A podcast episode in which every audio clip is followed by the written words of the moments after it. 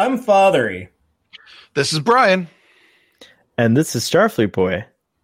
And this is Text Trek.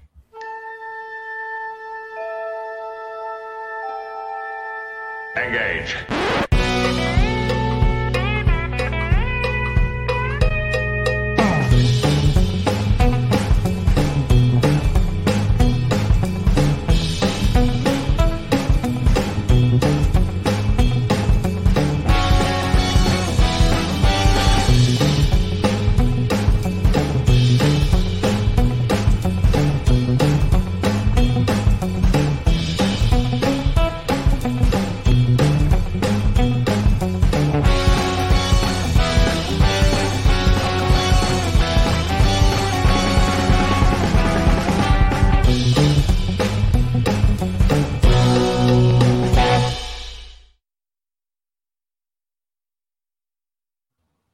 Your opening is epic. Just saying. Glad you dig it. So, uh, welcome back, everyone. Welcome aboard the Starship Texas for the 113th installment of the Text Trek podcast, the home of Star Trek fandom from deep in the heart of Texas, where we talk all about Star Trek all the time.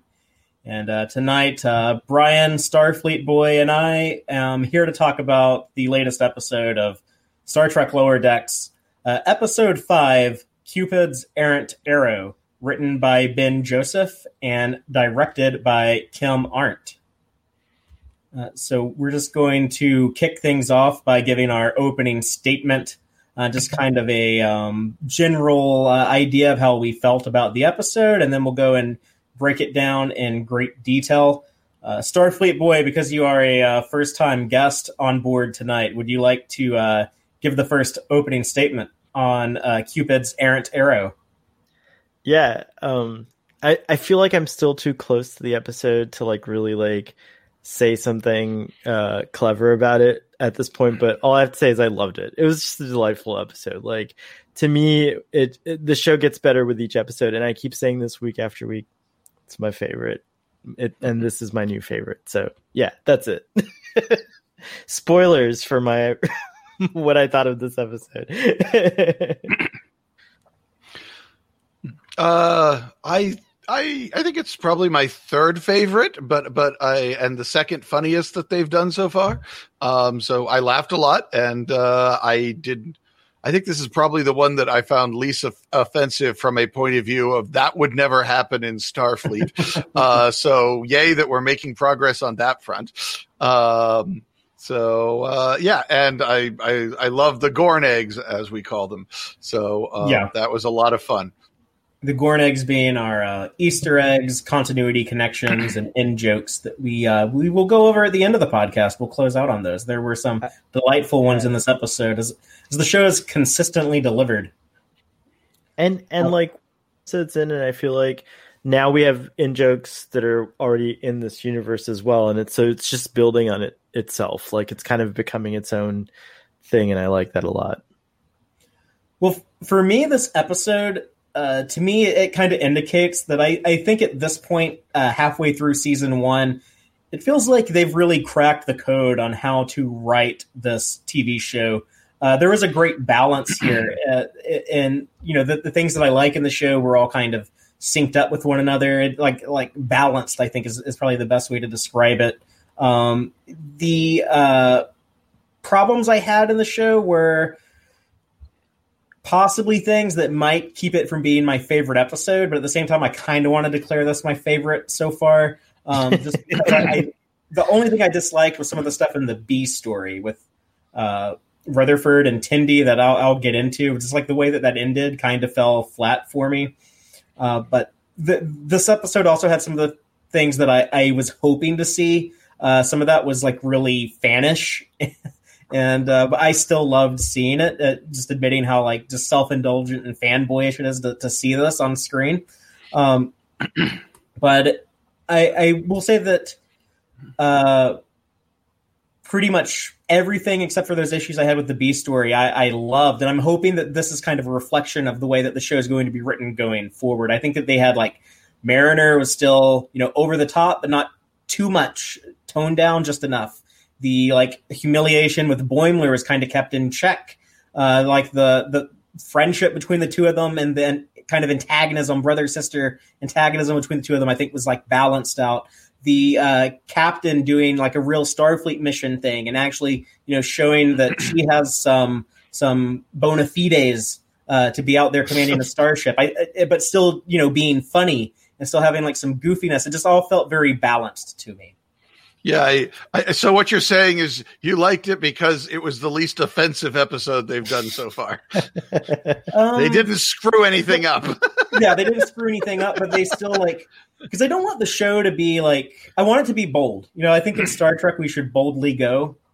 Um, so I, I th- this show the entire time has felt pretty confident and kind of ambitious in its own way, and I want them to uh, you know continue that. Uh, but at the same time, yeah, of course, I don't want them to screw anything up. You got to know, you got to know when to rein it in. Uh, Mike McMahan has said that the second half of the season is stronger than the first half, and he says he's especially proud of the last three episodes. So I'm I'm curious what the second half of the season looks like, knowing that because I've enjoyed this first half, and if more, uh, if we get more stories like this one, um, then uh, I'm going to be uh, very content with the rest of it. More than content, I'm going to be very happy with the, the show for the rest of its run. I just want to take whatever you said about this episode and paste it to what I was trying to say about this episode because I agree. I agree Control hundred C, percent. Control V. yeah, yeah, exactly. No, I, I, I do. I, I, I tend to agree too that the its great strength was it didn't offend me.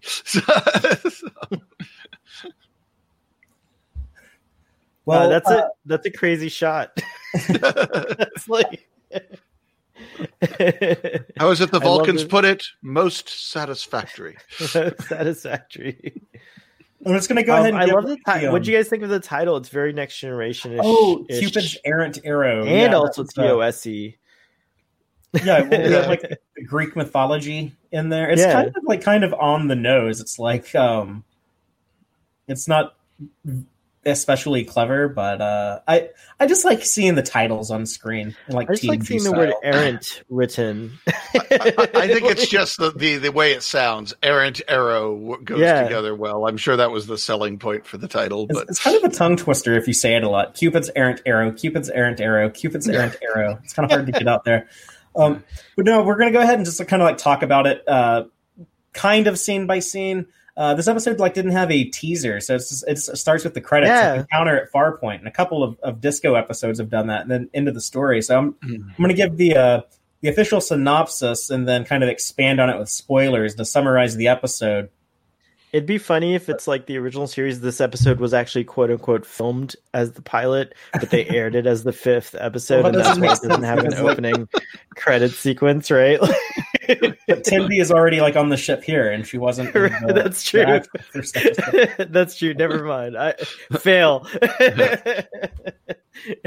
though the number of TV series I've seen where the episode that was intended to be broadcast first wasn't the one first one filmed is surprisingly large. So Yeah, Firefly. All right, here we go. Back to lower decks. Sliders. Oh. Mariner is suspicious of Boimler's new girlfriend. Tendi and Rutherford grow jealous of a bigger starship's gear. And just to expand on that with spoilers, uh, basically, Mariner goes on a paranoid crusade to out Boimler's girlfriend as an alien imposter of some kind or being mind controlled with some nefarious purpose.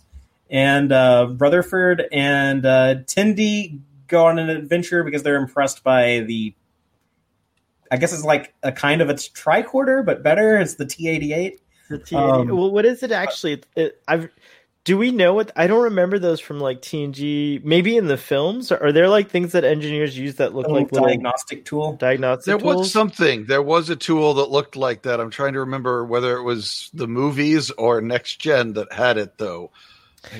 What it Um, looks but like to me was is like a scanner at Target. Like they're like, you know, Yeah. that's what it kind of looks No, like. they, they uh, had something like that, and one of I remember one of the engineers messing around with it. The it was kind of just a random prop that they waved over some things, but I do remember there was something like that. Now that I think about it, and I'm trying to remember if it was like some scene from one of the Star Trek the 23rd century films or if it was something in the next generation. But it looked a little like it, that. I have it in my subconscious too somewhere. It's like it, it felt it felt familiar for sure. But yeah, it seemed to run diagnostics on things on some level. So I guess it just is really it, it's designed to scan and test isolinear chips, and you just point That's them at the using chips. on.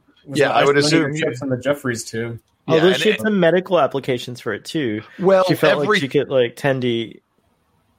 Everything on a starship is uh, run by isolinear chips in the 24th That's true. century. So if you had something that was really good at at, at checking, and I, of course, I'm sure medical equipment needs to be checked regularly because you don't want to kill somebody, you know. So it probably has very strict, rigid, and uh, in depth diagnostics that need to be performed. all I know off. is I want one. I want a T88. I just like I just like have to have Or one. the, uh, Like, that's the- like- Target, a target pricing gun. yeah. Oh, Do you yeah, act exactly. Starfleet boy? Do you actually have any isolinear chips to run diagnostics on? No, no, I missed out. I got the coasters, but I didn't get the isolinear chips that come along with the.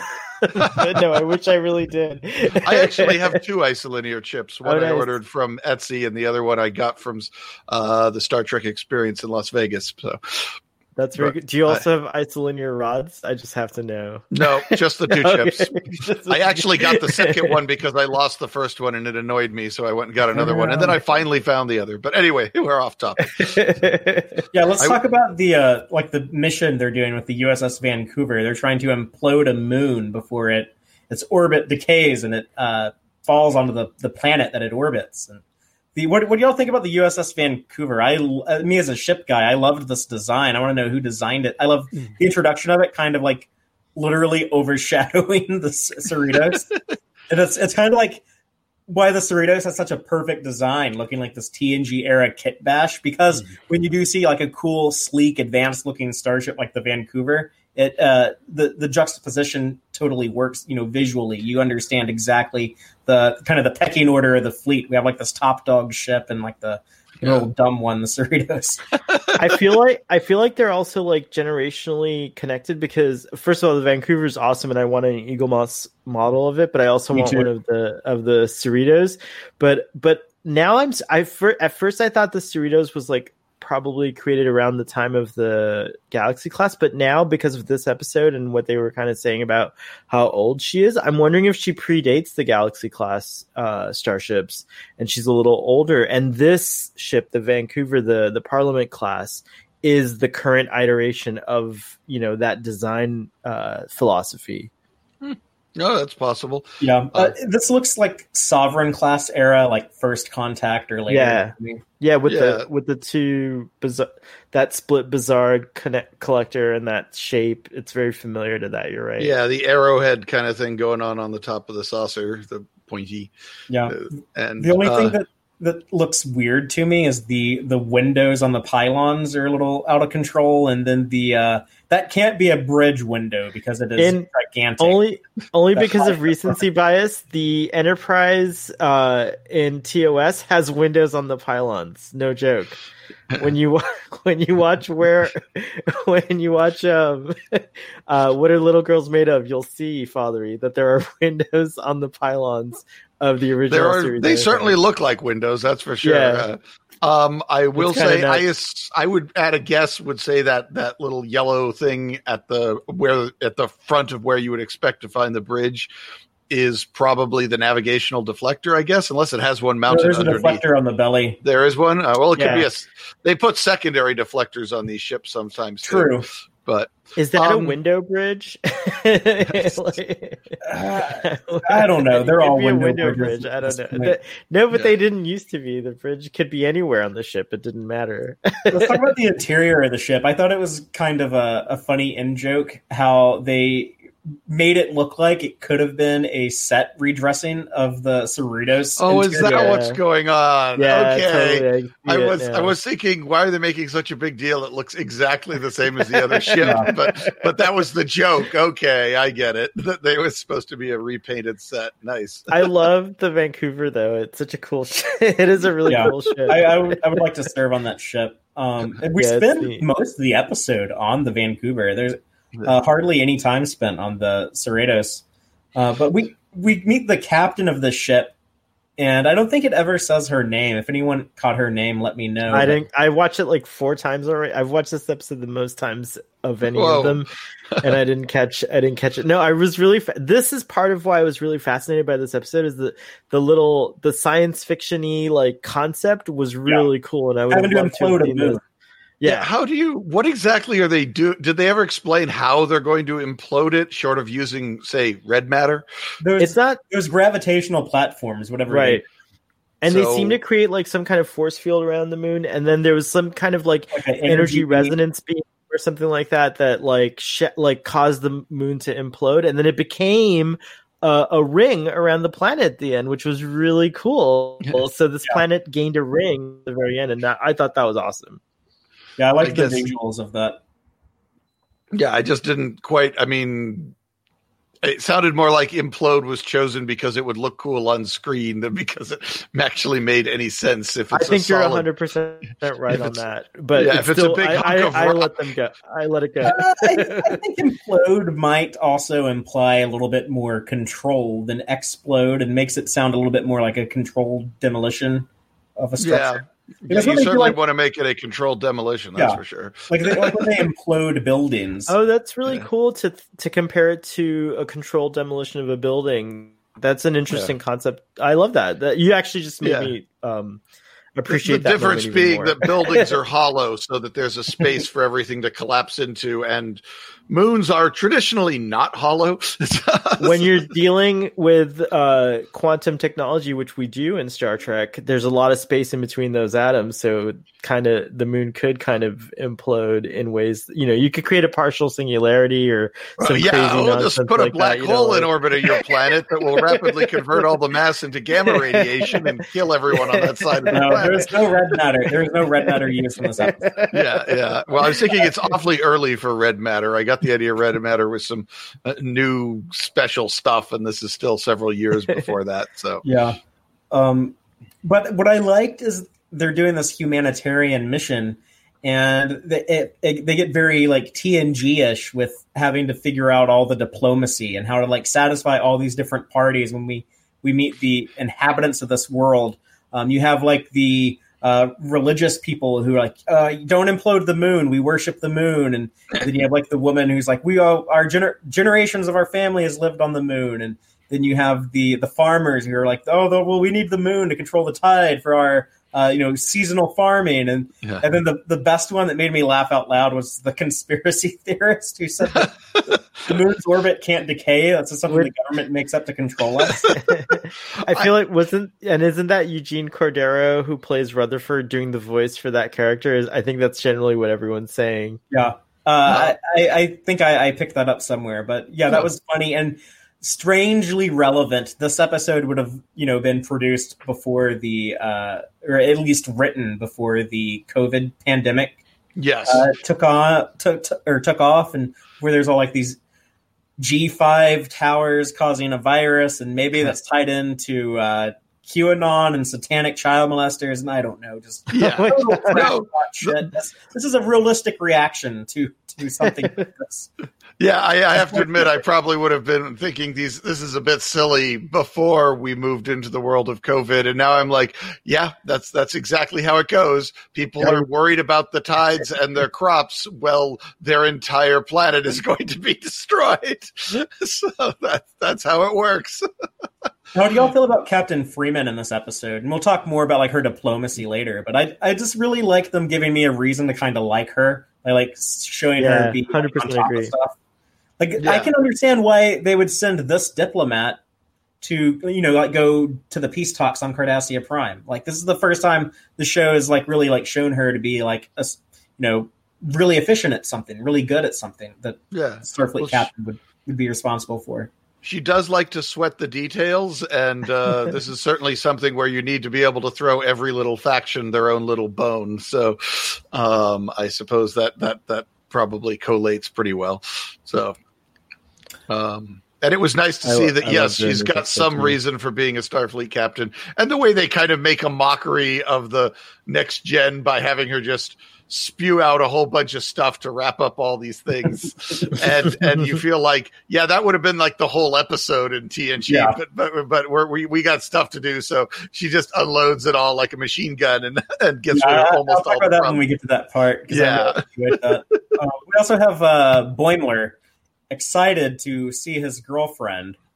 I know. Mariner kind of uh, suspicious. Speaking of Canada, it's kind of funny that her his girlfriend is serving on a ship named after a, a city and uh, place in Canada, uh, because most people who make up girlfriends they're always in Canada. It was pretty funny. I had not got that. Oh. I just I that's I felt like it was hilarious. It's like my girlfriend serves in the on you know on the Vancouver, you know, I have a the- girlfriend. Where is she? Of Vancouver.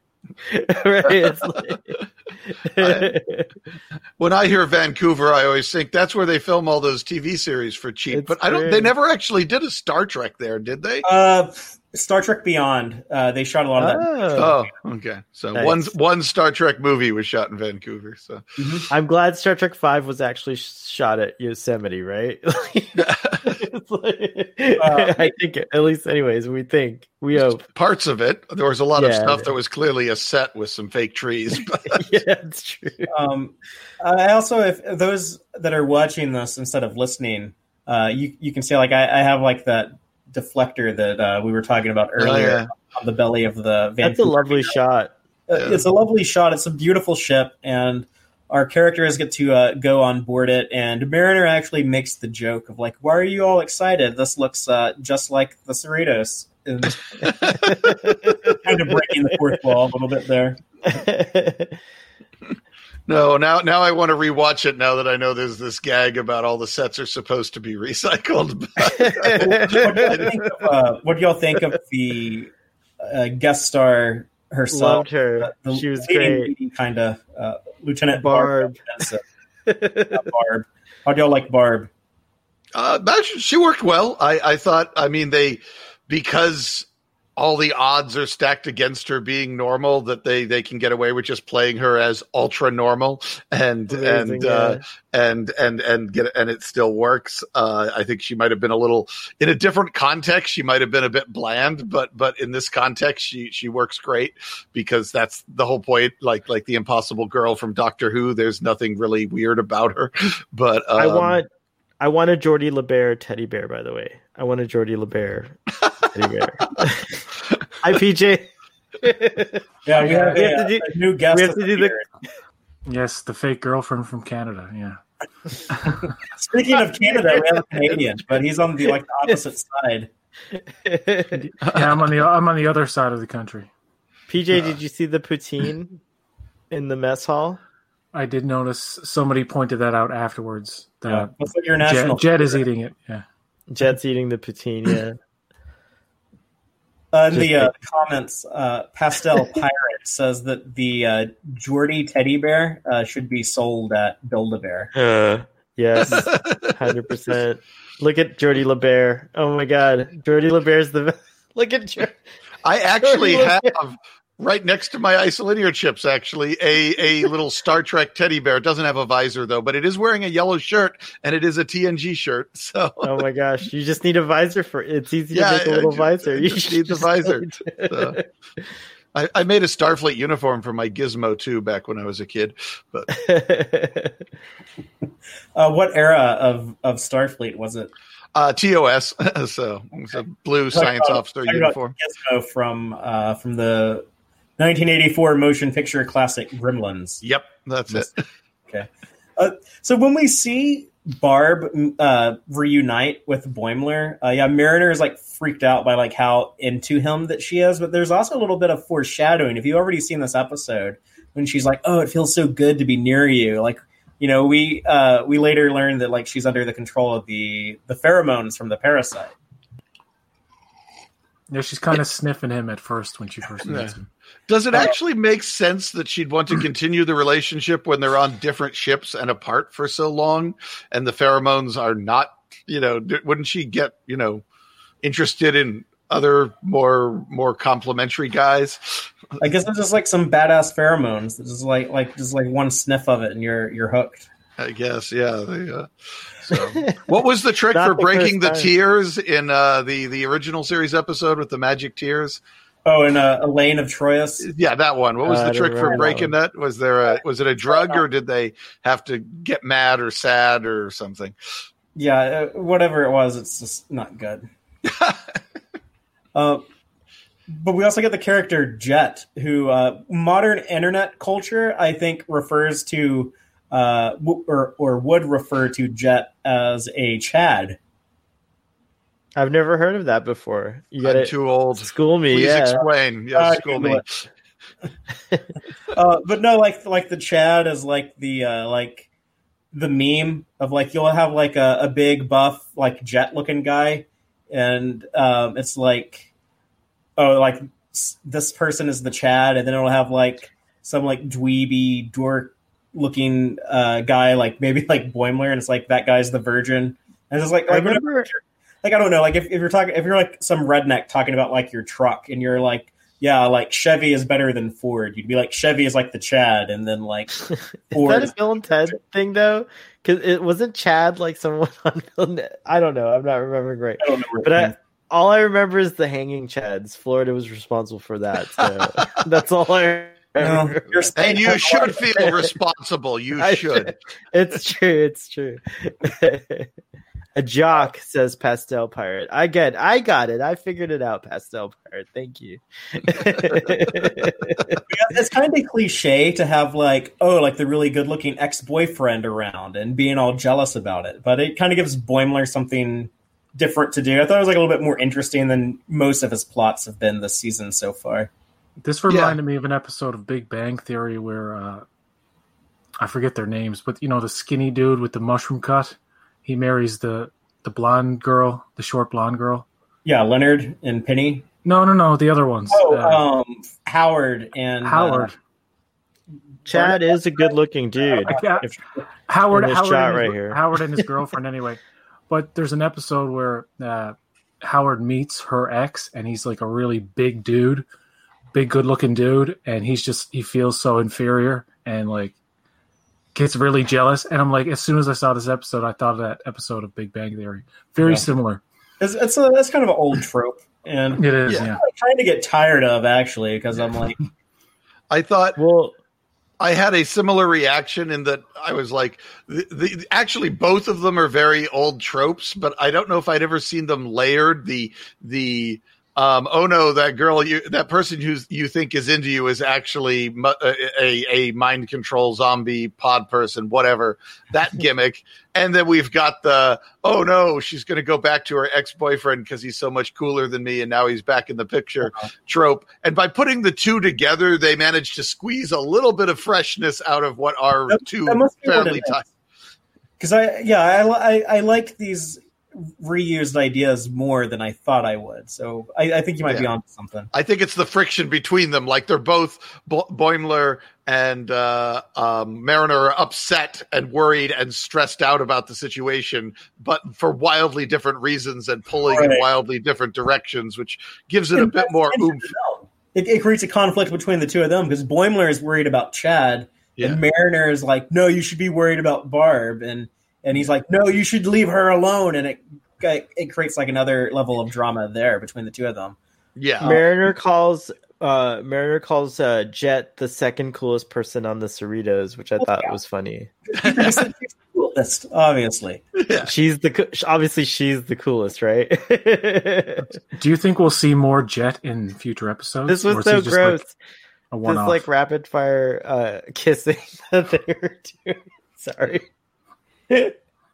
Well, uh, Mariner was also like not into seeing the two of them kiss, and I liked seeing her be concerned about Boimler. Like she felt like a genuine friend uh, more in this episode than ever before. Well, and I yeah, like explain why she was so worried about this with like her her flashback. But it's She's- also very very insulting that she just she doesn't believe any woman would be attracted to him. Well, this I is love that. Mariner. Very insulting, especially with Boimler, is her default setting. Yeah. Uh, Boimler is always yeah. trying to prove himself. Earlier in the cargo bay, when they kissed for the first time, he's like, "Did you see that? We kissed." yeah. Like he's like, he's like, "Did you watch? Did you see that? Did you Yeah. notice?" So Boimler's not so like you know. There's something going on. There's like some kind of competition between, or Yeah. like protective competition. I think it's like an insecurity, which Yeah. I, I would like to see this character grow out of it because I think that's a good, it's a good story that I'd like Yeah. to see the show tell uh, over like a long arc about like uh, you can overcome your insecurities and be like a confident and happier person. Yeah. Um, I, you mentioned uh, Mariner being upset and worried about Boimler, Bemler, Boim, Bombler. you got it, you got it right. You got it right. Boimler. Oh, Okay. missed- I like Um, Bremler. um, is that she doesn't just isn't just oh well I need to make sure he doesn't get his fa- face hugged. She's actively like in points where she thinks he's walking into danger and she's not around to protect him. She gets actually really stressed out. Yes. She Yeah. loses eh, she she more than just trying to keep him alive. She literally loses her cool and uh which which hints at a a lot stronger feelings uh not necessarily romantic but certainly a lot stronger feelings than she normally e- even wants to hint at And And very that's all because of that feeling. parasite, right? Like that's why it's the pheromones that it was like creating. It made women crazy for him. I don't Which- think that's what it was. I don't think it was like a, Really? uh, like a sexual thing. I think no, like she's just like they're just they've become friends, and she's like legitimately worried about like her shipmate and her friend. I'm just saying the parasite Um, probably heightened that to a new level too. well- Because she was nuts, you know. but like- she's, we've seen her in other dangerous situations very dangerous situations and she doesn't lose her cool but here she lost her cool which Yeah. either is sloppy writing or is in, indicative indicative of of things that we maybe haven't had explicitly stated on the show yet Well, they do say that the parasite uh, affects potential mates. Like, I I thought it was like something where it would it would attract somebody who would kind of be attracted to you anyway, but just heightens it. So like it probably wouldn't work for Mariner, but now like what you're saying, Brian, hmm. maybe the parasite kind of heightened her attraction for him, and she didn't quite realize or that. her protective Because instincts because that's like a lover some some relationships Yeah. are like that where they're a little more like you know one one partner tends to be protective of the other and things like that so even if it's not a romantic necessarily relationship but there i think i think there's a case that can be made for them building a slight tex- sexual tension between the two of them as well and I maybe think they're okay. maybe she's in love with him and she just doesn't know it yet. know it yeah Yeah.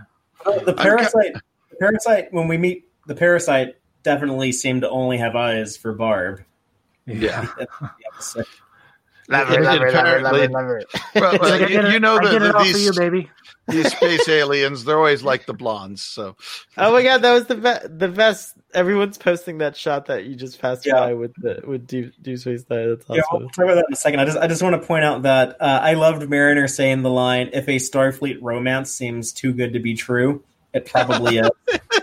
you watch Star Trek, which there are a lot of a lot of episodes that back up that claim. It's just like a little It's bit of like true. that, self awareness the show.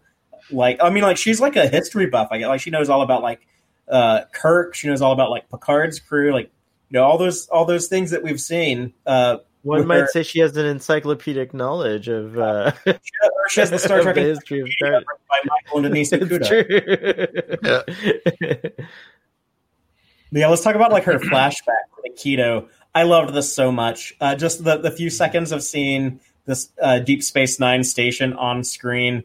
Uh, I, I gotta just like nerd out about this for a second. I, I remember exactly where I was as a, uh, a little teenager in 1999 watching the series finale of Deep Space Nine, and that last shot of the station as the camera is pulling away, and like I knew it was about to end, and I didn't want it to, and just like cutting to the credits and knowing, okay, like I'll never see that station again. Aw. Like seeing it here, it was just like like returning home, returning back to that place where I grew up with Jake and Nog, and like my, my favorite Star Trek show. I loved this so much. I, I do. At the moment it came on, my reaction was, "Ah, Father, he's going to be so happy." that was my reaction to that shot. It was Father, he's going to be so happy. I, I liked it so much I didn't even notice the Quito being an Olympic class That's starship. hilarious. Is this technically the first uh, official, like the not in world appearance of the of the Olympic class? Because technically, right? Isn't this the first time we're seeing it in world in a Star Trek show? First canonical use of it That's what I outside meant all good things alternate future. Yeah. Very cool. I hadn't Was it- realized. I, I I thought it showed up in the background on on Voyager or something with the when they. I think it might have shown up on like an Okudagram or something at some Ah, point. all Could right. be wrong. I, I don't know. Yeah. She's still she was still an ensign uh back, so maybe she never leveled up, She's or been she got demoted.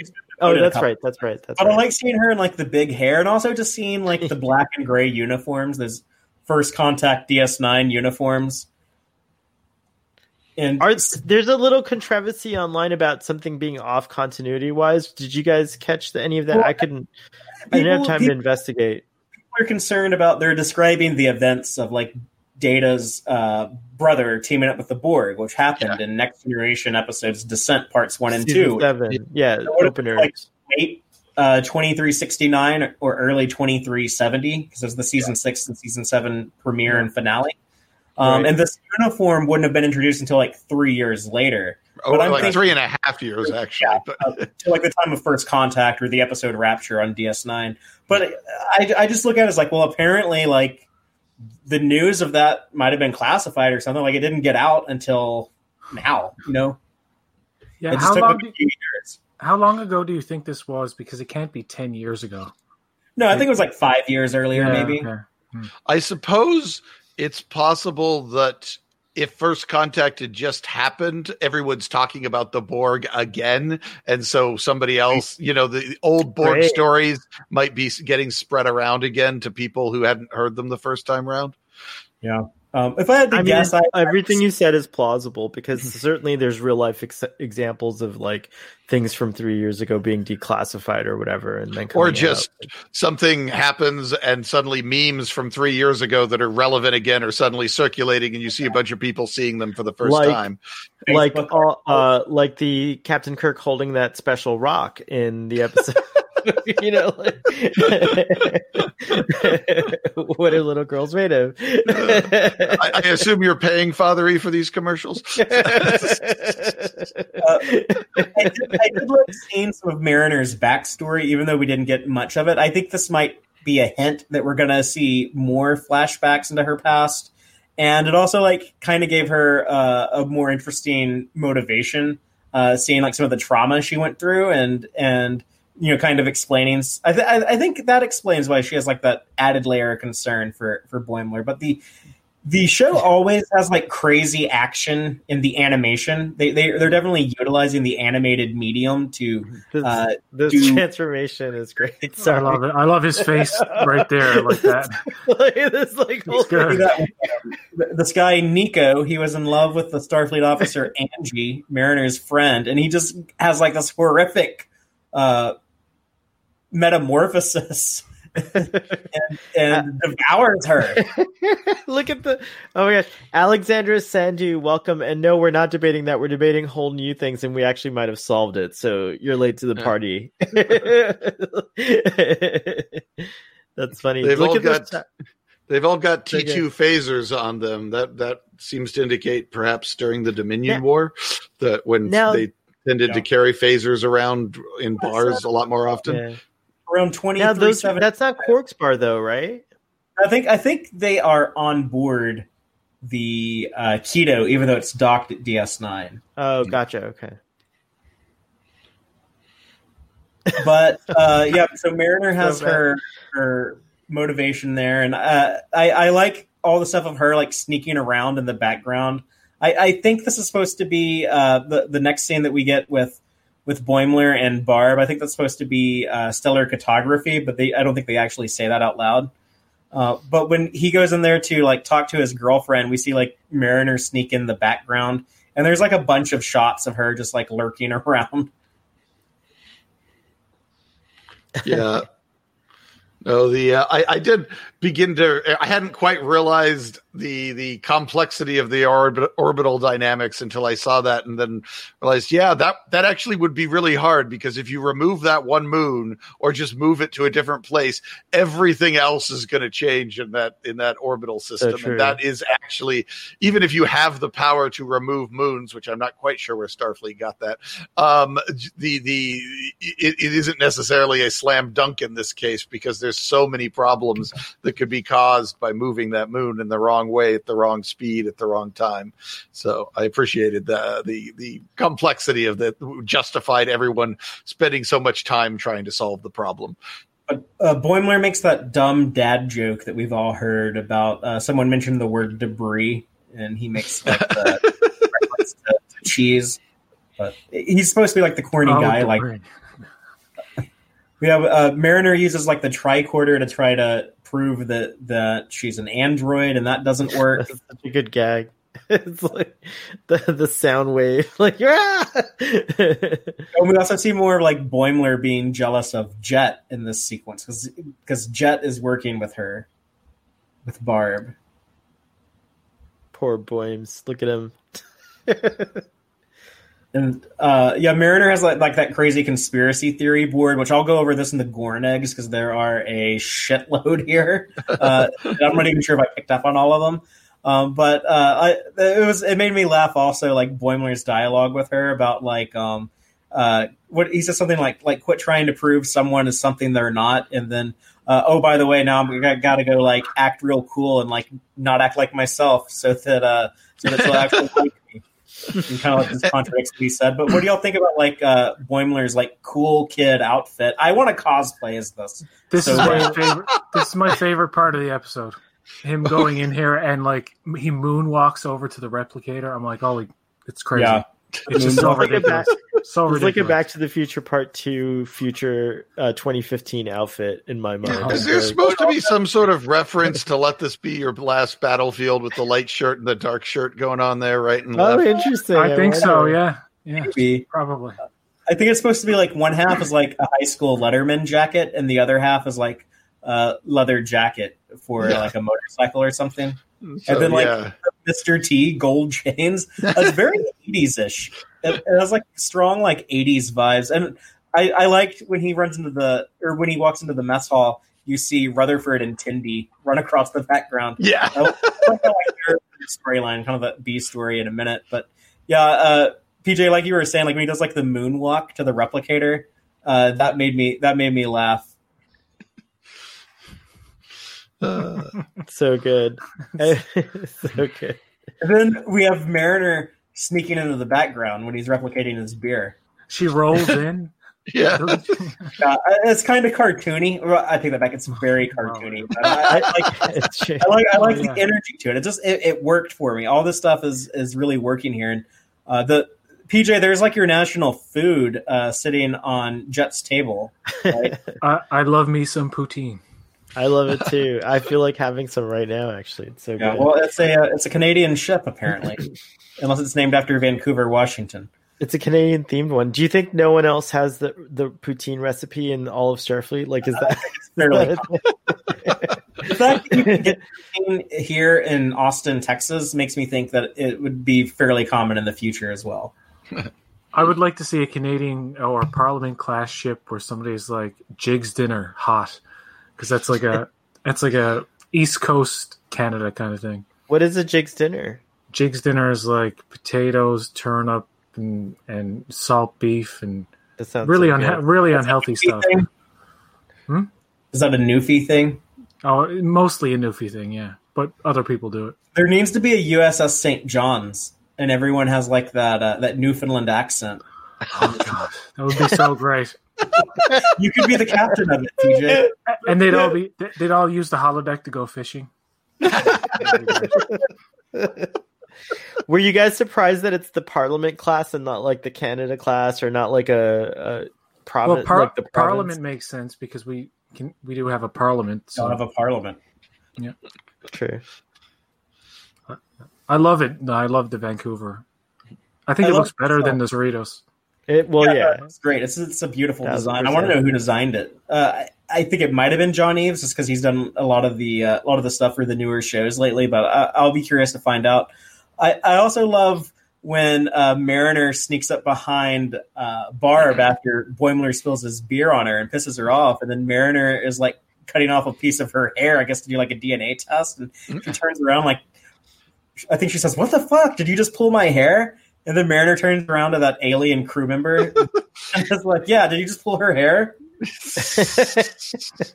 it's that same alien that we don't know what they are yet. Yeah, Well, That's where we get the citizen court martial line, I Yes. think. yeah, that's I, right. I don't know why, but that made me laugh hard. Citizen court martial. Um, the, but yeah, like this alien, like we've seen, I think a couple members of his species on board uh, the Cerritos. Well, I guess they're on the Vancouver here, but uh, he has like a cat hand, and he has like these weird, like I don't know, like fish whiskers on his face. Um, we don't know the name of that species, but it's something created for lower decks. Uh, they, they they they show several of these crew members over the They're course. the inspiration for the tabloid Bat Boy, those Bat Boys on those old tabloid Batgirls, whatever. Did Jet actually trip Boimler? I think it was an accident. Okay, because it's definitely a yellow boot that trips him. yeah. So like there's this Boimler like uh trying to act cool but actually like making a jackass out of himself. I'm gonna try really hard to find those pink sunglasses. Those are amazing. I, I I like how, in hindsight, she gets Barbara gets so upset that even it's overriding the pheromones, and she's really just had it with this guy. Oh yeah, like he uh but she was still into it. She was like you showed up looking all sexy and you yeah, she does say that. It's true. She's like, and then you just freaked out or something like And that. that, It was really that dials up Mariner's concern because she's like, no one could have thought that was sexy. What the hell is going on here? Poor Boimler, man. He just like I, I almost wanted this episode to be where Mariner thought that this there was something up, but it turns out she genuinely genuinely was attracted to him, but because he was so jealous of Jet and tried to change himself, she broke up with him for that reason. That's not how it turned out, but that's hmm. what I thought would happen. Well, I think it's a good moral too. That's the Yeah. moral of the story of like being yourself. Uh, but instead, like, she, yeah, she runs off uh, with Jet. She leaves the mess, all pissed off at Boimler. And when he goes to try to apologize, he hears what he believes are sex noises uh, coming from one of the shuttlecraft. Uh, the the show has been pretty tame, all things considered, with kind of like the level of like adult humor. Um, this is the one of the more like risque things that I think the show has done so far. But I mean, I'm fine with it. It's just I, I, I hear like that criticism from kind of like the Adult Swim, uh, you know, adult comedy cartoon crowd. They think like the show kind of comes off as tame compared to what they're used to. And also hear like some Star Trek people say that it's like, oh, it goes like a little too far. It's too carried away with some of its humor. Um, so I, I think that's an interesting. Uh, this was a Three's Company moment. This is Mister Furley uh, hearing something. You know what I mean? There That's are lots of sitcom tropes in this like series. this. Yeah, it's true. But yeah, then she gets pissed off that he's like accusing her of cheating. And I love Mariner sneaking into the shuttle bay here. And uh, when when Boimler is apologizing to her and like he's finally like calmed her down and she's kind of forgiving him, then we get the craziest thing Mariner has done so far when she accidentally like pulls down or I guess purposefully pulls down Barb's pants in the middle of the shuttle bay to reveal her what she thought would be like a reptoid a Yeah, yeah. tail. Yeah, yeah. I, I think Blem, uh, Boimler is going to get some tail, but not the type Mariner thought. So, not the kind that she was worried about. Uh, yeah, so the Boimler has kind of like had it, and so he's going to run off to the to the orbital platform with with Barb, so they can have. Some I did like the wait. Your name is Barb uh, line about the Barb tail.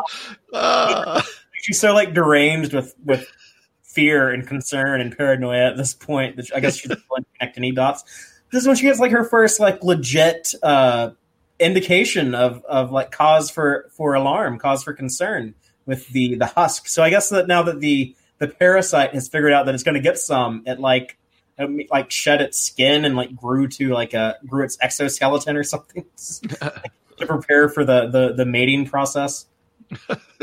they, they can't really like show what's going on here because it would give away the reveal.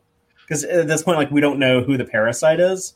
Uh, they, they had to keep like that, maintain that mystery, and drop a clue at the same time. Uh, it works well enough, though, in my opinion. What do y'all think? Oh, I thought it, I thought it worked very well as far as raising the stakes, um, and and saying, well, maybe something is going on, or maybe Yeah. it's not. Maybe there's some other explanation for that. Husk. I was I was ge- genuinely surprised that it was. I I was suspecting Barbara all along, so I like that aspect of it too, where it kind of like tricked me into thinking, you know, oh yeah, there is something up with Barbara. We're gonna find out that Barbara's like some kind of salt vampire or something like that. You know, like she references earlier, but then it tricks you, and then. You, you find out that it's a parasite, and I was wondering what from the trailer what that little guy was, and it was cool to find out, Yeah. like what he finally was. It was cool. And I mean, I guess we have to give points to Mariner. She does correctly address uh, ID that there is something wrong with the situation. She just targets, it focuses on the wrong part of it Person, to solve yeah. the problem. But her instincts are not wrong. There is something off. That's So true. I guess I we do wanna- have to begrudgingly give her that. So I, I want to point out in our live audience, All Star Guru uh, is calling attention to the the way Jet backed away uh, into the shuttle. I, th- I think he's actually like backing out of the shuttle. Uh, but yeah, I, I remember uh, finding that uh, is kind of humorous when they're having like this argument with Mariner about like, what are you doing? Like pulling my girlfriend's pants down in the middle of the shuttle bay, and we see like Jet just kind of like sneaking away awkwardly in the background. This is kind of like a uh, kind of like a uh, Kelvin Star Trek uh, type of energy when Mariner is just like running down the corridors. You get like the like the like the action and the tension, just like the, the energy of the moment ratcheted up. Yeah, but it's funny how she's just pushing people out of the way, Yes. and it, it it reminded me of a scene in Anchorman One where Ron Burgundy's running down the street and he's just violently just pushing people out of the way. The, the Andorian girl, and she's like, "Out of the way, Jennifer." Jennifer, I guess she knows it's Andorian Jennifer on the Vancouver because these are all like not our Cerritos people. These are all like the Vancouver people, and they give us this new ship design and very generously also sneak in the uh, the Okudagram schematics on the uh, master display. so cool. Yeah, I saw that and said, "Oh, there's a bunch of engineering nerds out there who got all excited and are going to be going frame by frame over that." George, I think I think you pronounced his name uh, Georgie or George. Uh, I'm not sure. Uh, he posted a cool shot of it today on Twitter. It was really neat. then uh, when when she figures out that they're on the orbital platform and she runs into the um, the airlock and put on the the EV suit and then go on the a, go scale on a- here is delightful. I really like Yeah. like the the scale when they're when they're doing all this stuff. the, the She's action con- is so good on the she's show. con- she's constantly calling them Bradward, Bradward, Bradward. so I think that's going to be a uh, well. I'm going to call him Bradward. I'm going to try to call him Bradward from now yeah, on because totally. in this episode she says it so many times. It's almost like she's making fun of him while he's not around. She's not so good. She's like genuinely concerned. Like you hear it in her voice. I've never heard Mariner like like terrified. Okay, like, yeah. like, oh no, Yeah. like Bradward, wait. But yeah, when she does finally catch up to him, uh, this was the the moment in the trailer that got a lot of attention. Uh, Oh with, uh. Star Trek's full frontal nudity.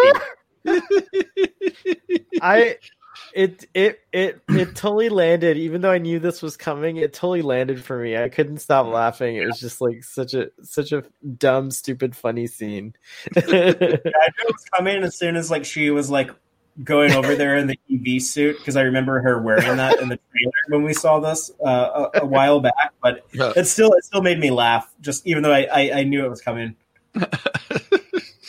and of course, you know Boimler is pissed because his sexy time is being interrupted. Uh, so Mariner So being the cock block. yeah. I thought it was weird that she has a com badge on the outside of her EV suit, but I guess they needed her to have that so that Boimler could, you know, rip it off of her when she's calling for an emergency beam out. And it reminded me of the first episode. She does this to him. She pulls his com badge off and tosses it away. oh yeah. that's right I totally so I like I like seeing like a this is a, a Boimler that is a little bit more on the same level as Mariner. They're they're uh the, like the dynamic has shifted a little bit. But uh, she's you know telling him about the husk, and I'm not sure how much of this is Boimler, how much of it is the parasite. Uh, but this is when he, he like, says lover, lover, lover, which the Yeah. parasite seems to say. So I feel like that he's definitely under some sort of influence. Uh, and he's actually like, I feel like Boimler might have, might be more confident uh, because of the parasite. And he'll go back to being his old Oh. self after this. uh, it doesn't it doesn't fix them like Geordi got fixed that one time. I guess do we know exact? I mean, has Blemler had the parasite the entire show so far? I mean, Right. do we have we It's- do we actually know when it relative to the other episodes that he picked it up? Because they said Um, it's been at least a month. I guess we would have to like look at the star dates to try to figure that out. Yeah, looking Brian, at some that's your star homework. dates. Brian, Brian, because you're the star date expert, uh, that's, your, that's your homework. Next week, next week you have to come back on the show and tell us uh, how long, at what episode, at what point did Boimler get infected with the parasite? All right, uh, I'll look that up. I'll work that out. So has any Yeah, like- show delivered? Has any show delivered on Stardate accuracy do you, that you know of? well, DS9, TNG, and Voyager They were all oh, reasonable. They were at least consistent. They they weren't. they're- they- none of the shows were hundred percent, but but they were fairly consistent. But Oh. TOS is like a mess of Stardates, right? Uh, Like, yeah, it's all TOS over the- is- it's like- is- TOS pretty all over the bad. place. I, I think Is there a Stardate Peter order to watch it in? Uh, for TOS, I made one. You did? Yeah. Oh, please share because I feel like that's that's the way to watch it. Well, and Father, Brian he's going to kill me if I talk about it anymore because he hates it. But uh, Yes. talk to me, uh, yeah, I can. Facebook me afterwards, and I'll I'll hook you up. We'll do. That sounds amazing. A Stardate order of TOS. I cannot wait. Oh, production order. Production order is the way to watch TOS. Uh, Stardate order. But, uh, the the gravity process or whatever they're doing uh, i don't know if it's gravity but like whatever whatever these platforms do you're right. I, I didn't really think about that. They don't explain it at all but uh, whatever they're doing it, like oh it was the low atmosphere thing they said would cause stress on them but whatever it- it's basically a bumpy ride and boimler bumps his head and gets knocked out which sets up the cool another cool action beat here the fight between Barb and Mariner when when Barb finds uh, her boyfriend unconscious, uh, this weirdo who's been acting weird all this time, you know, uh, over him, and then they're both like, "Get away from him!" and, and they fight out of concern for Boimler. Do you think that the parasite also got knocked out and that's why they came to their senses finally? I think he did get hit on the back of the head, is the Yeah. way the way he Uh, fell. So that's possible. Um, I do. There's a part of me that like, oh, and here's the trope: the two women are fighting each other over the man because that's how we do stories. So It was really well animated though, and I liked that like that TOS style action uh, music that they had in episode three as well. I like that they were using that. Uh, I wish that Next Generation had a little bit more of uh, this type of energy that I think TOS had, and then we lost it in TNG. And I it- hear you. I hear what you're saying. Oh, Alexandra's asking if there was ever a kind of spacewalk like the one we saw uh, Mariner do in Star Trek. I feel like the closest thing was in the Kelvin films, right? Like, but that was like super crazy. oh yeah, like it's kind of like uh, Kirk and Khan going on board the the Vengeance in Star Trek Into Yeah. Darkness. Uh, Yeah. even though they had like a little bit more, uh, I guess, control of their flight path. But you know, Mariner didn't have time. She didn't have time to like get like the jetpack. She, like she had to go. She was worried Yeah. about Brad. She was. She was. uh, she had to make sure that Boimler did not get to have sex. So and I guess Discovery kind of the first episode, uh, uh, Burnham's kind of going out on a spacewalk adventure, but it's a little different. Yeah. yeah. That I felt Oh, yeah. was more Yeah, Star that's Trekky than Kelvin was. It felt more. I like how the two of them bond. Uh, w- like I think this is like a kind of a relatable thing when like you have a friend who gets into a relationship, or you get into a relationship and then like your your friend and and your your partner are talking to each other about like oh they kind of both like know a certain side of you and then kind of like compare notes and it was like it was fun to see like they both think that he's goofy but they both they both like him they both think he's kind of a cool dude and and just like the the way that like they build a friendship over their appreciation of this one guy. You know, Look I- at I- this shot though. He's just like sp- sprawled out naked with the with his uniform wrapped around his like his bits, as they What, say. what- what's holding the arms of the, the the sleeves of that uniform are pointed towards his feet rather than Oh. towards the ground. That, uh, that black rectangle we saw earlier. Yeah, yeah, it's adhesive. It's got Velcro or magnatomic adhesion, as they used to say. So, Poor Boimler. no.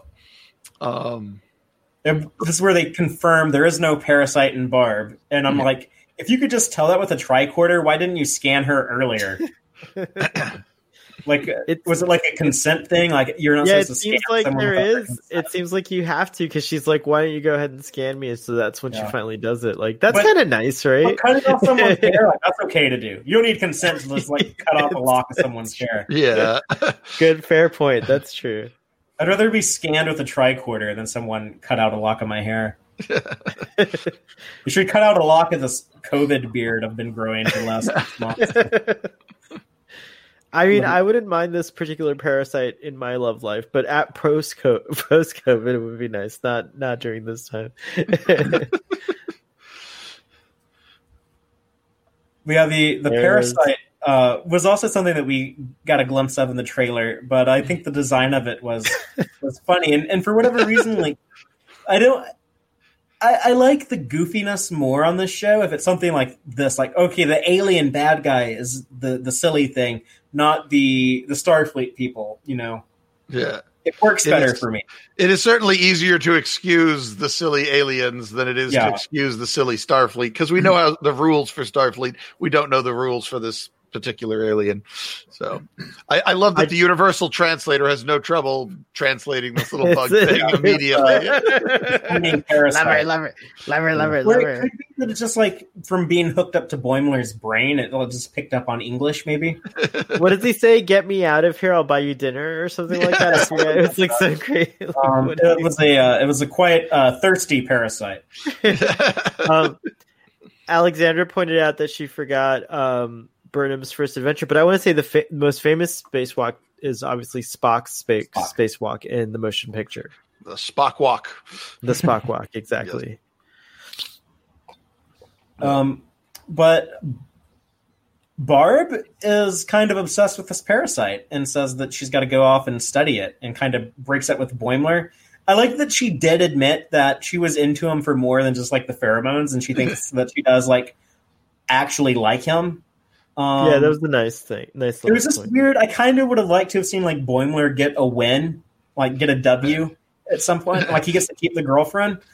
And then I also thought of how because they're doing like a very like next generation style of writing, where they're going to hit the reset button at the end of each episode, and they're probably going to want to free up Boimler for other romantic possibilities, other romantic encounters in future episodes. Yeah, he Uh, has to be awkward around other women.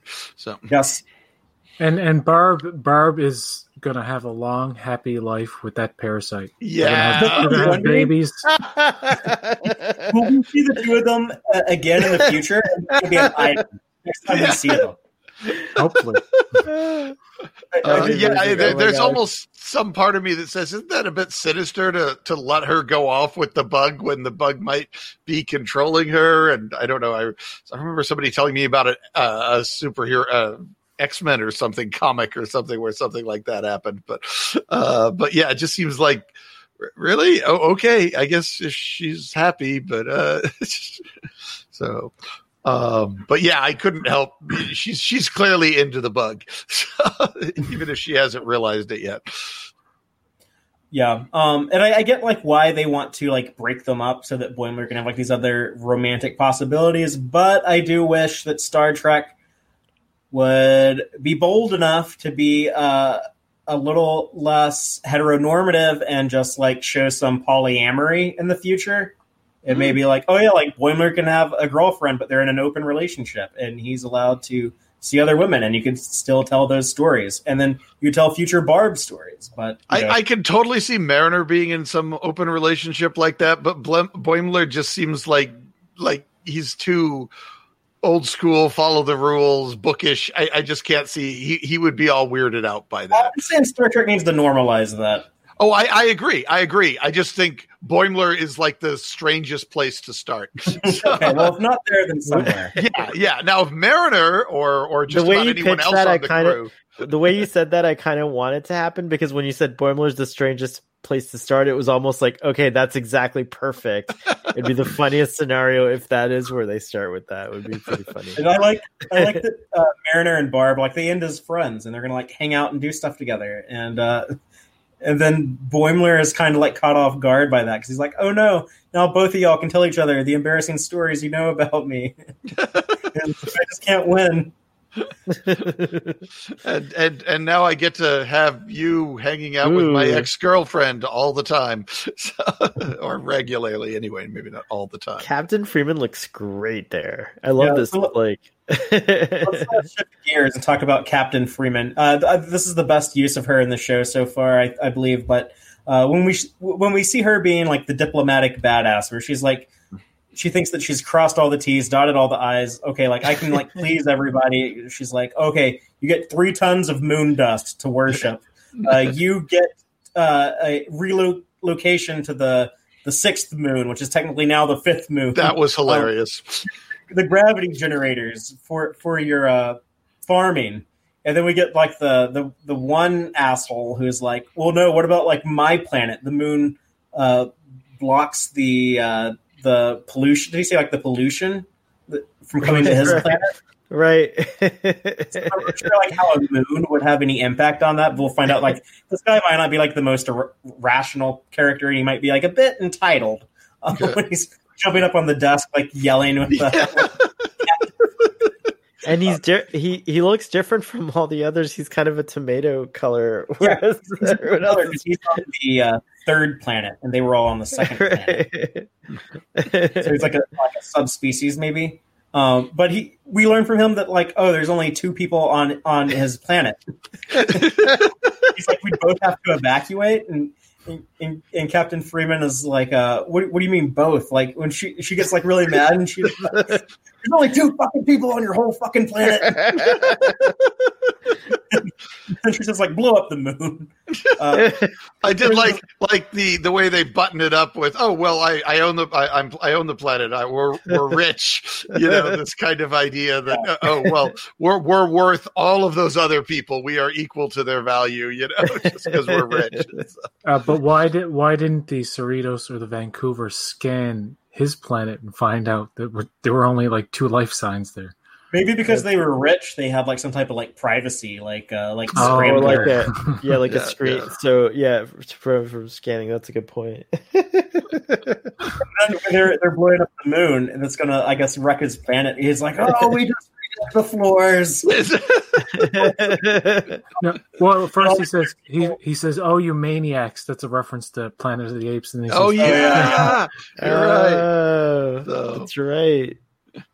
He but had, yes, no I, I can't help for all the, uh, think of I can't help but think of people screaming about how they can't get their hair done so Yeah, a lot of a lot of uh, topical real life uh, parallels can be drawn out of this episode. Very Yeah, I don't know if it was meant to be as social commentary as it was when they wrote it, but it certainly landed well in the end. Yeah. Well, you get happy accidents like that when you're you kind of understand the themes that are relevant to today, even if it's not exactly uh, what you're thinking. If you have like your ear to the ground when you're writing, a lot of times you know stuff like this happens. That it does kind of like line up with whatever is going on in real life. Very true. coincidentally.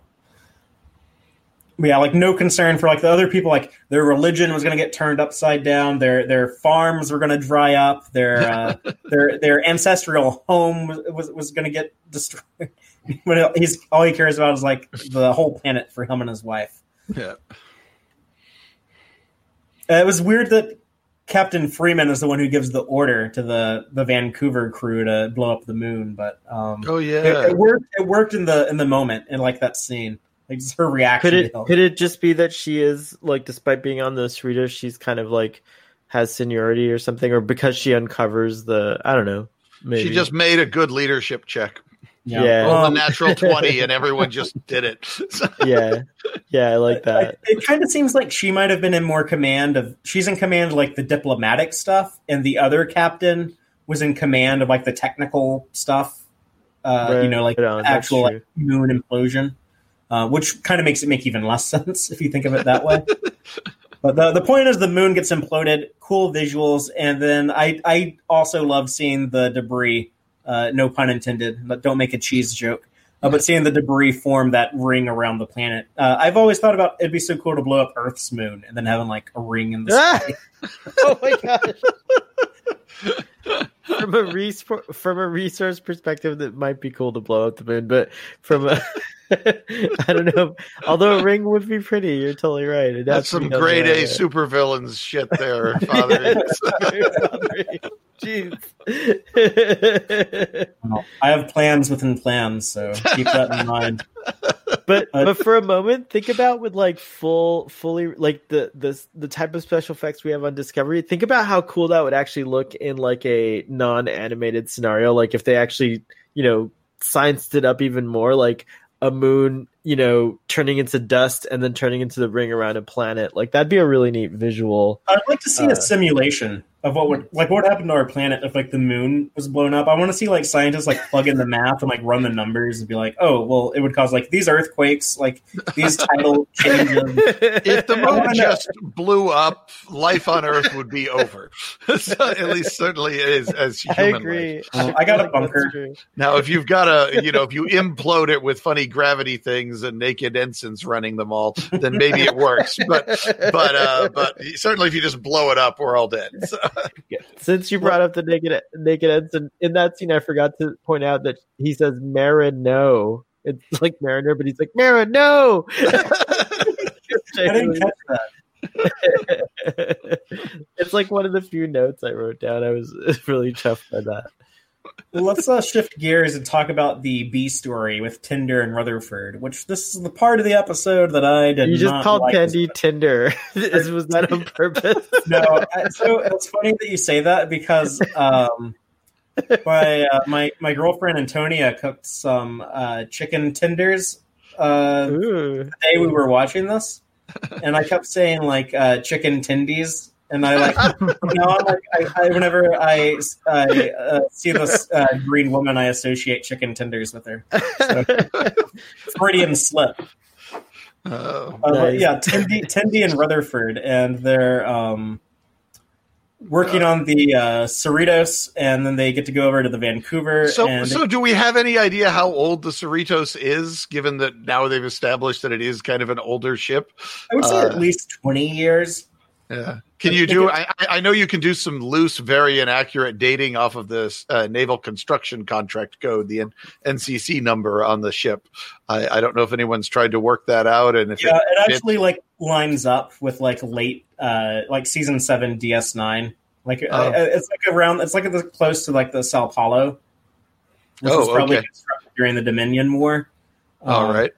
for for the people that concerned about like uh, ships and their age and stuff. So but uh, registry numbers aren't perfect though. Um, No. they're uh, they, they're they- worse they- than star they dates. they're worse than star dates. What do y'all think of this engineer, uh, Commander um, Lieutenant Commander Ron Do- Docent? Docent. I think that's how you, do, uh, doc, I think it's docent, but I don't know. Um, I guess I don't know. He he seemed to be a, a nice vehicle to get the story moving, at least for most of it, until his little twist at the end.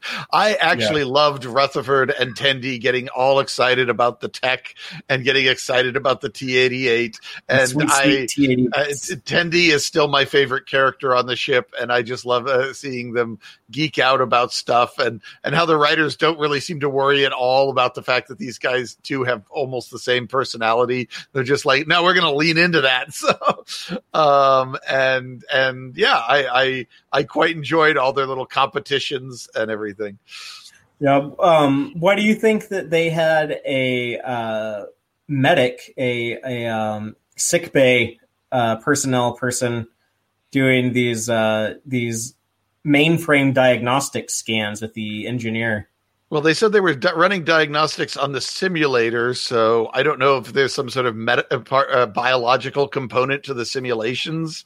Um, also, Well- the ship is advanced enough; it might have uh, bioneural gel packs, which might also make a bit more sense to bring in somebody uh, with a background in biology for testing and, and checking systems. Right, I didn't Well, think we'd have that already. I beg your Also, pardon. this- Also, I- I- just it might be an all hands on deck type situation, and so she figure out a way to weasel in to this assignment so that she could hang out with Rutherford. So like, I think she like puts in some engineering hours just to like hang out with Yeah. her buddy. Well, it, the Cerritos isn't. Uh, a, it, I, I could be wrong, but isn't it uh, an engineering focused kind of ship? That Yes. even that pretty much everybody has to have some kind of engineering. Yeah, that's knowledge. right. Like Boimler has, uh, he wants to be a commander, but he's very technically oriented, and Tendi seems to be very much interested in engineering stuff, even though she's mostly, you know, focused on the medical. And- but she's she seems like she would be perfectly similar. capable of doing this kind of thing. So. yeah, what did they say in the beginning? The Vancouver's uh, like uh, equipped for large scale engineering products, or, pro- uh, projects, or something Pro- like that. What was? Lar- large scale engineering projects like well the Enterprise D would a be moon. probably. Uh, like like imploding a moon is, is probably like as large scale as you can get. as you but can get. Yeah. I also think that it's not quite that weird to see like a blue shirt doing some engineering stuff because you know like on Voyager we had a helmsman who worked in sickbay. Well, uh, we were low on personnel, but still there's a little bit of a precedent there. Tom Paris has like three or four levels in every skill. Just if you look at it, he knows how to do everything. So he's not very all trades. representational. But Spock helped Scotty fix stuff all the time. Sure. So yeah. and uh, the and famous Paul- torpedo surgery in Star Trek Six is one of my favorite moments Yeah. like that. and uh, you you see T'Pol helping out with stu- tech stuff too. Um, so it's not quite as weird. Um, I and the fact that they're bringing all these people over to the other ship, like you said, all hands on deck, it might just mean that they just they're they're desperate for as many crew members as they can to get this to work.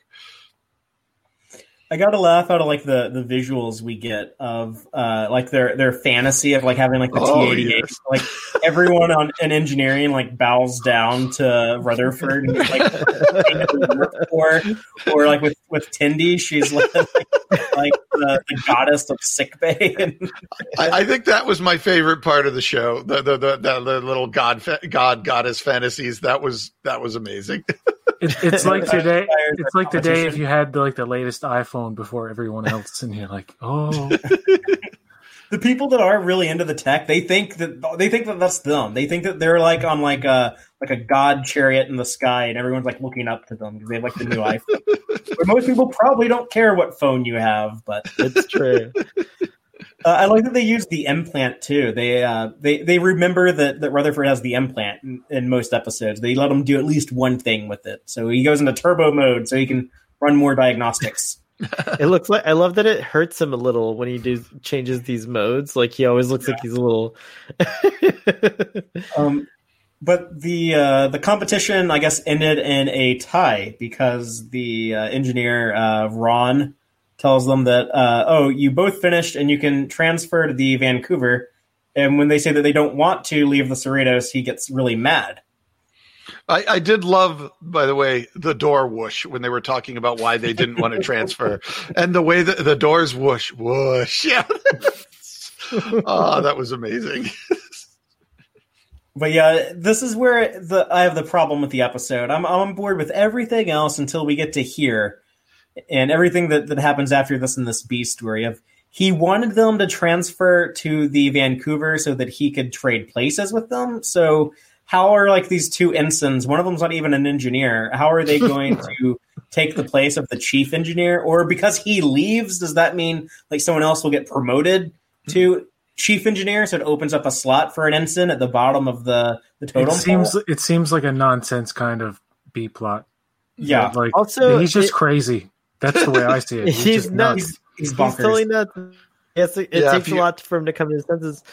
I thought maybe you- he had a different parasite or something. I, I don't know. know. I was thinking he had the parasite because he's acting so insane. so Like, weird. Yeah. I was wondering. up- I mean, they do vaguely indicate that that incredible stressful things happen on the Vancouver. So maybe we're hmm. just supposed to assume that that this guy finally cracked after all Well, the yeah, the alien invasions and zombies and whatever else that's happened on the Vancouver that you see week in after week out. Realistically, there's probably this happening all the time, but Well, the the joke at the end is that he that serving on like an like a big ship like the Enterprise D or the Vancouver, where they have epic adventures, would actually probably take a significant psychological toll on certain people. Yes. yeah, it's you'd, you'd like need to have a psych a, a, a, a counselor on the ship all the time.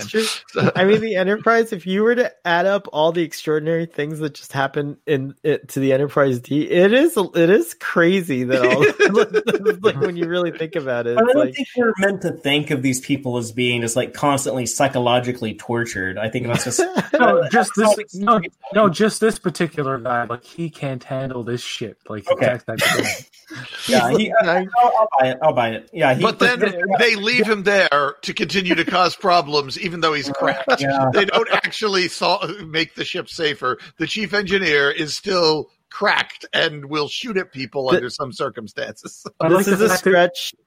I like. Oh, the sorry, that this- this- oh, sorry. Go ahead. oh. Go ahead. Sorry. Oh, sorry. This is a stretch, but it reminds me of Battlestar Galactica, like when they first meet the Pegasus crew in the reimagined Battlestar Galactica, like how they're so much more intense than on the Galactica, and then you're like, thank Ah. God, like the Galactica is not that insane, you know? Like, Um, but I agree But with Fathery that this was the, the I, I didn't mind him wanting the transfer, but when he starts chasing them and shooting at them, it did feel like that was a bit much uh, to just trot out in the final act of the episode. I did like the idea of like Rutherford being shot in the hand and it just kind of like stunned his his arm. Um, have we ever seen that before with like the stun technology where it, it like I don't uh, think so. We've if it seen like, people. barely contacts you? There have been times when people have been shot with stun and they're not completely out. Um, but I and I've always assumed those were like grazing hits, even if the special effects didn't nef- necessarily Like, support that. there are there are some people who are resistant to certain like standard stun levels, and you have to like increase the level and to stun them. Like we've had instances of that. Like I I can't Yeah. think of exactly, I but mean- when they were under the influence of the oh yeah, like when they were under the influence of the you know the weird TNG season The one. conspiracy bug. The conspir- Yeah. par- uh, speaking of a parasite, remember it took like a lot more to like knock out someone who was who was like Yeah. some somehow controlled with that. And in Miri, and I only know this again because of recency bias, he stuns one of the infected people, and they actually it actually kills them. So stun settings are just an approximation. Yeah, it is worth noting he's got that implant that might just reboot his brain because that's the part of you that passes out. Oh, now that would imply point. that he is immune to stuns or at least normal stun, maybe not heavy stun. So that could end up causing continuity problems in the future with this bit of patchwork. But it is plausible that it just reboots his brain uh, as soon as he gets knocked out uh, as a safety system. Yeah, we'll have to That's wait and great. see. Uh, but this was also weird to me how they blackmail this uh, senior officer to get the They. T-88s, and then they also like uh, they've they've stolen. Like, Can we call it got- gray mail? Because it wasn't like that bad. It was he kind of deserved it. Can Sure, we but it's, call it- it's kind of weird for Starfleet to do like blackmail and theft. It's that's just- why I'm saying gray mail. I- you know, I- like I, I kind of think they should have done one or the other. Either they stole the things or they blackmailed him, but doing both just felt like like we had two different scripts and we wanted to keep both endings. So, I I didn't mind that he blackmailed him because the dude was a jerk anyway, but I didn't I didn't agree with them stealing all the T88s or whatever they're called. Well, I just Yeah. didn't think it was plausible. I feel like they could download the schematics and replicate them. Like, isn't that possible with a small tool like this? It's like clearly, clearly, there is a component that is not a, a key component in these things that is not replicatable. There's a lat, there's a bypass latinum core in the processor. or, that yeah, it uses a dilithium crystal or something. yeah, exactly. or a bit go. of Good verterium point, good point. cortenide. I, I mean, maybe they use a maybe they have a verterium cortenide subspace accelerator to so that the processor works faster than the speed of light on the on the T88. Um, Oh my I didn't- gosh! I didn't think you could miniaturize it to something that small, but that would be something you probably couldn't replicate. It's not till Picard that you can replicate the T-88s. it would also explain why everyone's so excited about them. This is a handheld gadget that's processor works faster than the speed of light. Yeah. That would actually be pretty cool. I was hoping that. Like, can I just say something about the stealing? Is it really Sure. stealing when you're stealing from Starfleet or the Federation? I feel like it, it's not. You know, like I just don't think like you're. It's just like borrow. It's like borrowing the equipment or like you know. Is I it don't know. is it Star is it Starfleet to go back in time and kill the guy who was worse worse than uh, Hitler? That's very Starfleet. That's one of the most Starfleet things you can do. Um, Let's talk about the uh, the Gorn eggs in this episode because I have a, a big list, like always with lower decks. So no surprise there, but um, I do need to go through this uh, quickly. Uh, but the the USS Vancouver, of course, uh, we can assume named after Vancouver, British Columbia in Canada. Uh, actually, uh, that's, that's my favorite city I've ever been to outside of the state of Texas or uh, Ireland. Uh, like my, my favorite place I've ever been to is probably Vancouver. Do you know the reason behind why it's called the Vancouver? Why is that? Because well, it's a Parliament ship, so yes, it is Canadian.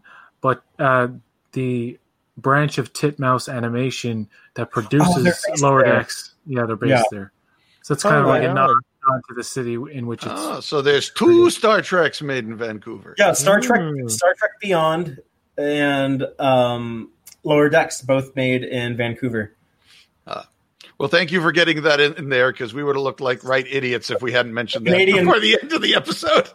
The Canadian guest delivered on the Canadian trivia. Yes. Very nice. By the way, Justin Bieber just dropped a new music video, which I love, which is him singing a Drake song uh, by, by, by DJ Khaled. All right, never Okay, mind. we ain't got time All for right. that. Uh, Sorry. what the shenanigans. Uh, He's Canadian. It's Canadian. They're both Canadian. our, our next uh, our next Gorn egg. Um, Boimler mentions uh, a hopped up Q on Captain Picard Day. That was Um, hilarious. Got another reference to Captain Picard Day. Uh, the the second one in CBS All Access era Star Trek. I guess that's like a widely recognized holiday, though, at, at this point in the future. Um, Tendi and Rutherford discuss how the Vancouver has the self replication silica, which I thought that might have sounded like next generation, no pun intended, but like next generation uh, Voyager style gel packs.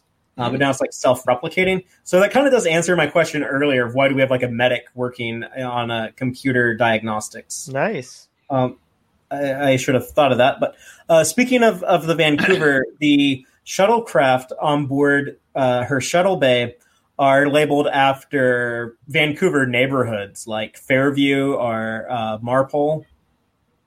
Oh. Hmm. Um, kind of like how the uh, Cerritos has uh, Yosemite. California state parks, yeah, like Yosemite or Death Valley. Um, Boimler's teddy bear that we talked about earlier has the visor and kind of resembles uh, an engineer, Geordi LaForge. Geordi Um, LeBear.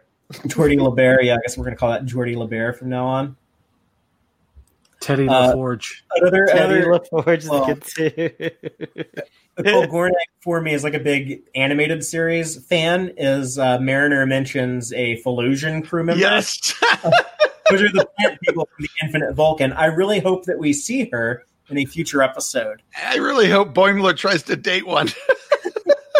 Uh, that would be interesting. Uh, speaking of who Boimler's dating, uh, Barb mentions a mission, I guess, back in time to 1920s Chicago. Uh, they talk about like some some temporal right. shenanigans and having to reverse the polarity to get back. But uh, 1920 Chicago is also uh, kind of a nod to original series episode, A Piece of the Action. When uh, Boimler is all jealous of Jet, he mentions that he's like a Kirk Sundae with Trip Tucker sprinkles. Um, Someone did a great graphic of on Twitter. I just gotta say. acknowledging, uh, the the captain of the Enterprise in the original series and our chief engineer uh, Trip Tucker in Star Trek Enterprise. Um, but we get like a lot of Gorn eggs with Mariner and her paranoia, where she's accusing uh, Barb of being all kinds of things, like a Romulan spy. We've seen you know Romulans try to infiltrate before with like um, uh, Narissa on Star Trek Picard. Um, they also like impersonate Vulcans a lot. Uh, Salt Succubus is a clear reference to TOS episode The Man Trap. Um, The talks about, M like one one three creature. androids, like we saw in, in the original series, with androids disguised as humans. Uh, Changeling, reference to uh, Odo's people in Deep Space Nine. She even mentions the the people from the episode Justice, the uh, the sexy people Oh yeah, in the human trial. In the Um, rompers. N- I, now I know what those are. I They're called laughed so hard. There's the twin, cl- the cl- transporter clones, which is also a Yes. TOS reference. There's a But on reference to the, the dolphin.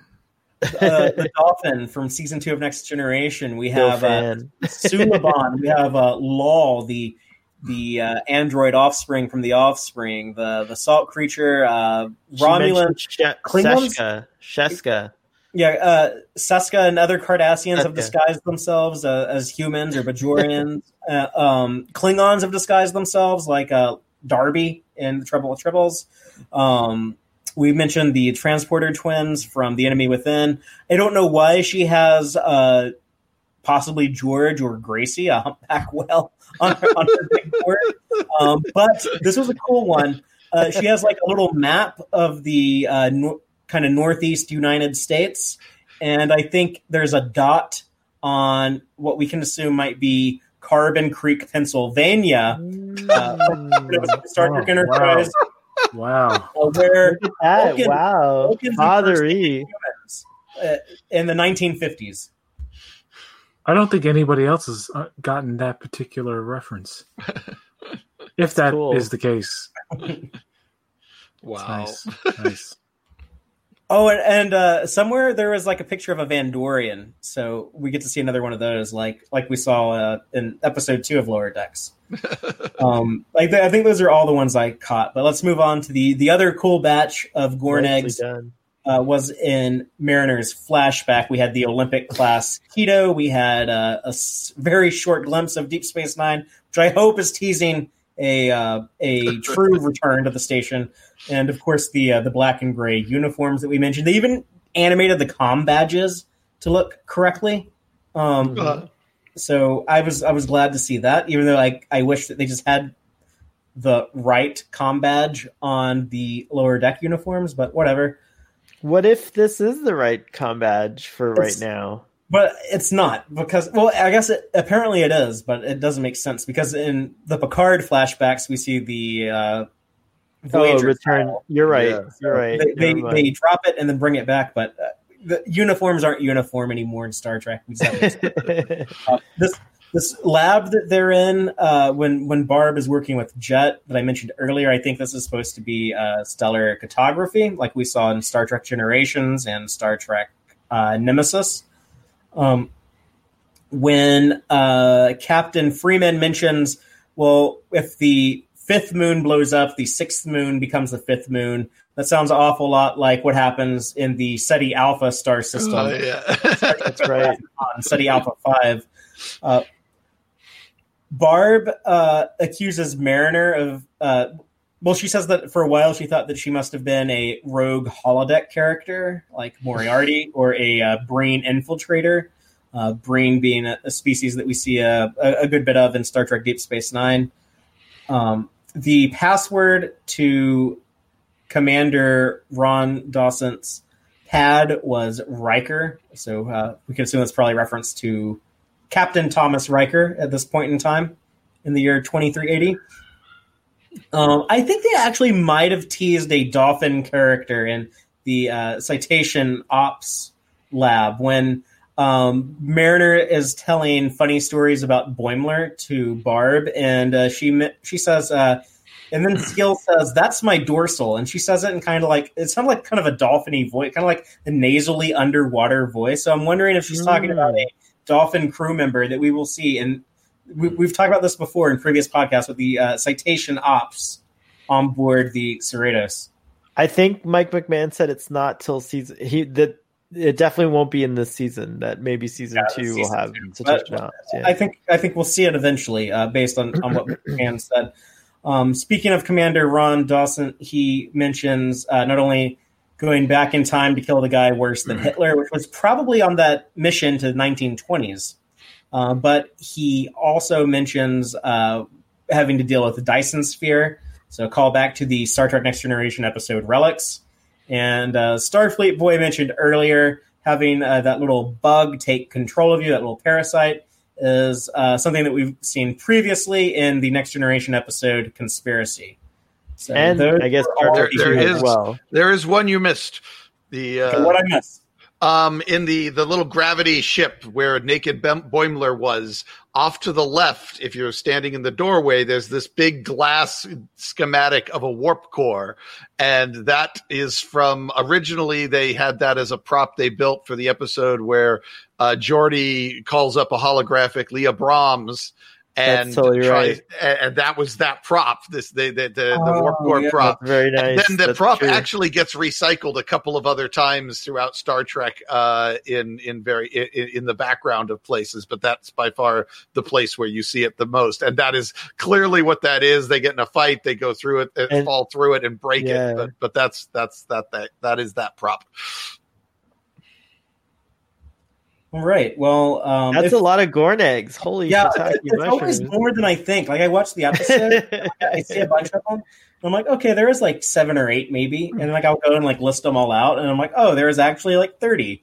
But it'll be a kind of relief when we, when we get to Discovery because I think there's there's going to be a lot less stuff to list off in, in that show. But uh, who who knows? Maybe maybe Discovery will double down on the Gorn eggs. We'll um, in the meantime, we still next five... season. I hope they make this shirt again and says instead of general purpose, general porpoise garment for the station uh, you're, you're, canceled, Starfleet boy. That was terrible. Take your dad joke somewhere else, bro. All right, all right.